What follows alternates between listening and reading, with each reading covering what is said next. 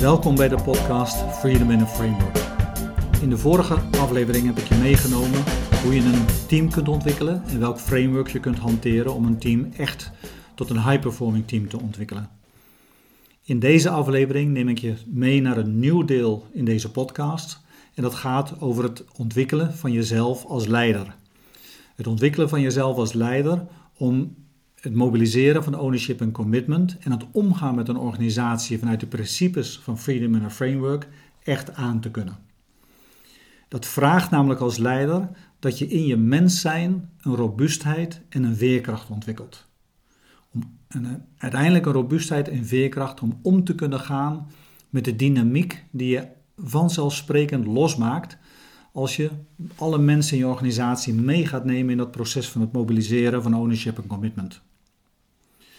Vandaag de dag is dat alleen maar meer belangrijk. Want als je ook kijkt naar de omgeving van organisaties en de veranderingen die er zijn, is dat enorm wat er op je afkomt als leider. In de afgelopen jaren zagen we het al. 2001, Twin Towers, wat er toen gebeurd is, wat het allemaal betekend heeft. 2008, 2009, de financiële crisis en alles wat eruit voortgekomen is. De klimaatveranderingen die aan de gang zijn en waar we op moeten reageren en acteren en wat dat vraagt. En midden in het opnemen van deze podcast zitten we, uh, zitten we in de coronacrisis.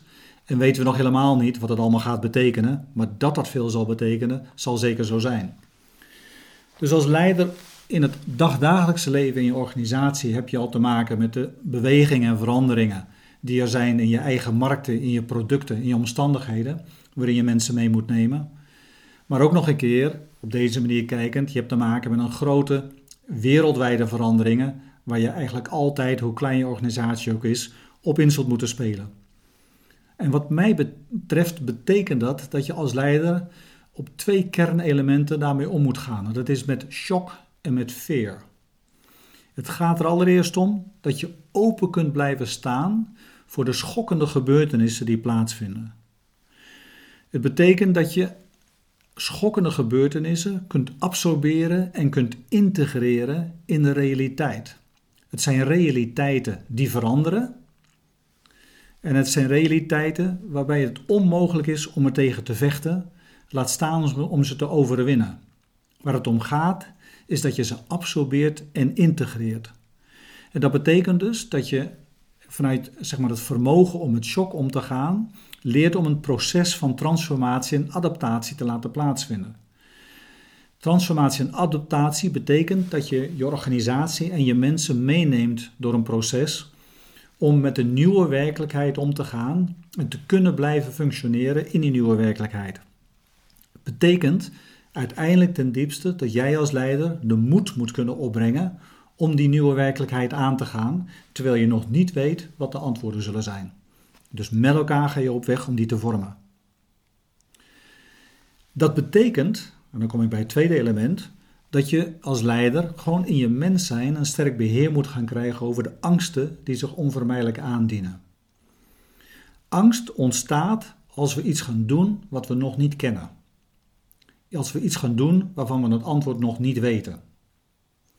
Per definitie, over de toekomst weten we de antwoorden nog niet. We kunnen wel een planning maken, we kunnen wel ideeën hebben, we kunnen gedachten hebben, maar we weten het niet. Dus een bepaalde mate van angst zal er onvermijdelijk altijd zijn. Hoe groter de disrupties, hoe groter de veranderingen, hoe groter in potentie de angst is die zich gaat aandienen. Angst als zodanig is geen probleem. Wat het probleem is, is als ik mezelf als leider ga verliezen in mijn angst. Als ik de angst de overhand laat nemen. Dus als ik zelf geabsorbeerd word door mijn eigen angst als ik hem ga onderdrukken. Waar ik dat zelf heb gezien bij leiders, is dat ze op dat moment uh, teruggaan naar datgene wat ze in het verleden altijd deden. Dus dat ze de toekomst en alle veranderingen in de toekomst willen aanpakken op de manier zoals ze in het verleden succesvol zijn geweest. En dat is in wezen dat ze meer van hetzelfde aan het doen zijn. Uiteindelijk weten we met z'n allen dat dat niet werkt.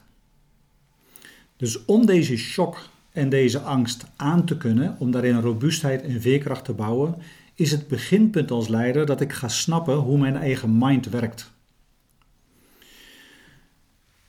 Mijn mind is een krachtig instrument. Het is aan de ene kant een fantastisch instrument. Het is creatief, het geeft inzicht, het geeft helderheid. Daar waar ik de vrijheid heb om het zo te laten functioneren, is het fenomenaal. Maar mijn mind kan mij ook hinderen. En dat gebeurt op het moment dat ik de overhand geef aan de primaire functie die mijn mind heeft. En dat is namelijk het zorgen, ervoor zorgen dat mijn lichaam als bioform blijft bestaan. En het betekent ook, in die primaire functie, die is gekoppeld aan mijn angsttrigger.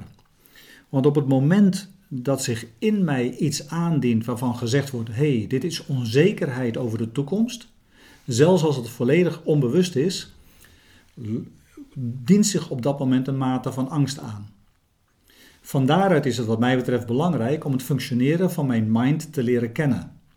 Hoe beter en hoe krachtiger ik mijn mind leer kennen en weet wanneer, ik, uh, wanneer ik op triggers reageer, wanneer angsten zich in mij aandienen, dan weet ik ook hoe ik het proces in mezelf in beheer kan gaan nemen om in samenwerking met anderen te voorkomen dat ik mezelf verlies in mijn angst. Dus open blijf voor nieuwe wegen in de toekomst. In dat functioneren van die mind ben ik door de jaren heen in mijn ervaring met uh, coachinggesprekken een drietal fundamentele verstoringen tegengekomen.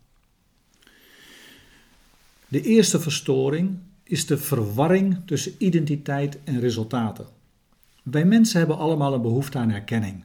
We hebben allemaal een behoefte aan een aai over de bol. We hebben allemaal een behoefte aan dat anderen om ons heen het prettig vinden om met ons te zijn. Maar op het moment dat wij het behalen van goede resultaten verwarren met, oh, dat betekent dat ze mij mogen, dat ik aardig gevonden word, op dat moment gaat het fout. Resultaten zijn namelijk niks meer en minder dan datgene wat gecreëerd wordt op basis van planningen in combinatie met een bepaald financieel construct, wat we het totale financiële systeem van ons bedrijf noemen. We hebben een bepaalde optelsom en aftreksom en rekensom gecreëerd, op basis van waarvan we aan de hand van planning bepaalde uitkomsten genereren. natuurlijk zijn daar bewegingen in die meer gunstig zijn voor ons bedrijf en bewegingen die minder gunstig zijn voor ons bedrijf. Maar het feitelijke resultaat in het moment is de uitkomst van de totale som van al ons werk met elkaar, met de hele organisatie. Die zijn nooit, dat is nooit het resultaat van mijzelf als individu. Dus wie ik ben als individu, hoe ik opereer als individu, staat los van de resultaten. Met andere woorden, als ik mij die twee met elkaar te sterk ga koppelen, dan word ik zelf de, ehm, de representant van mijn resultaten. En ben ik fantastisch als ik goede resultaten heb, en ben ik waardeloos als ik slechte resultaten heb. En dat is een grote onderuithaler voor een leider. Tweede element van de leider is de angst voor frictie. Tweede element bedoel ik van de verstoring in de mind van de leider is de angst voor frictie. Die angst frictie en healthy friction heb ik al uitgebreid over gesproken, zal ik hier niet gaan herhalen. Wat vooral van belang is in de angst voor frictie, is dat ik leiders tegenkom die er moeite mee hebben dat er uit frictie iets kan ontstaan wat niet van, door hen zelf bedacht is. Waardoor ze de beleving hebben dat ze zelf onvoldoende gekwalificeerd zijn, of onvoldoende weten, of achterlopen. Maar de openheid van de frictie van het gesprek met je medewerkers, het gesprek met je collega's, is er juist voor bedoeld dat er iets nieuws gaat ontstaan. Dus in die zin, het is totaal niet nodig om er angst voor te hebben. Het is juist die bron van creativiteit en vernieuwing. Het derde element waar de mind uh, nogal in verloren kan raken, is wat ik noem de keerzijde van de stress. Als leider ben je zeg maar 12 tot 18 uur per dag vijf, zes, soms zeven dagen in de week bezig op de kruispunten waar de besluiten worden genomen. De kruispunten waarin investeringen doorgaan of niet doorgaan. En dat zijn dus de cruciale momenten waarin je altijd of mensen met je meekrijgt of niet met je meekrijgt. Waarin je grote weerstanden krijgt of juist veel um, uh, zeg maar, applaus krijgt. Het zijn de momenten die altijd stressvol zijn. Wat er gebeurt met het lichaam op het moment dat je altijd in een stressvolle omgeving zit, is dat het lichaam zich gaat aanpassen aan die stress. Nou, wat gebeurt er als het lichaam onder stress is? Dat betekent dat alles zich gaat vernauwen. Fysiologisch gaat het zich vernauwen, de luchtpijp wordt strakker, je spieren gaan aangespannen staan, gaan strakker staan. Maar ook je mind gaat zich focussen, gaat vernauwen, omdat het gevraagd wordt onder stress om een antwoord op een, uh, nauw gedefinieerd onderwerp te geven. Op het moment dat je dat permanent doet, en dat je dat dus heel vaak repeterend over de dagen heen doet, betekent het dat je je lichaam volledig gaat conditioneren, gaat programmeren volgens deze mechanismes van stress. En dat betekent dat je lichaam en wezen in een permanent vernauwde staat gaat functioneren. Het is echt niet zo dat wanneer je even uh, eh, 10 minuten per dag in de auto zit en naar een muziekje luistert, dat die stress weggaat. Het is ook niet zo dat je even met een keertje hardlopen die stress eruit krijgt. Omdat het alle dagen terugkomt, gaat op een gegeven moment je lichaam zich modelleren volgens die manier van functioneren. En dat betekent door de tijd heen dat jouw vermogens zich gaan vernauwen.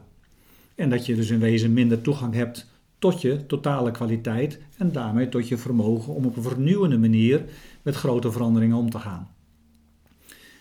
Het betekent dus dat het als leider noodzakelijk is om echt kwalitatieve momenten per dag en zeker door de week heen te organiseren waarin je niet in stress bent. Als je dat doet, zul je merken dat je juist in de momenten waarin onvermijdelijk wel die stress aanwezig is, beter gekwalificeerde besluiten zult nemen. Dus het is als leider om je robuustheid en veerkracht te ontwikkelen om met het spanningsveld om te gaan van het mobiliseren van ownership en commitment. Zeker in de context van de wereld zoals die er vandaag de dag uitziet, ontzettend belangrijk om het functioneren van je eigen mind te leren kennen. Allereerst om niet in die valkuilen te raken dat je jezelf vereenzelvigt met je resultaten.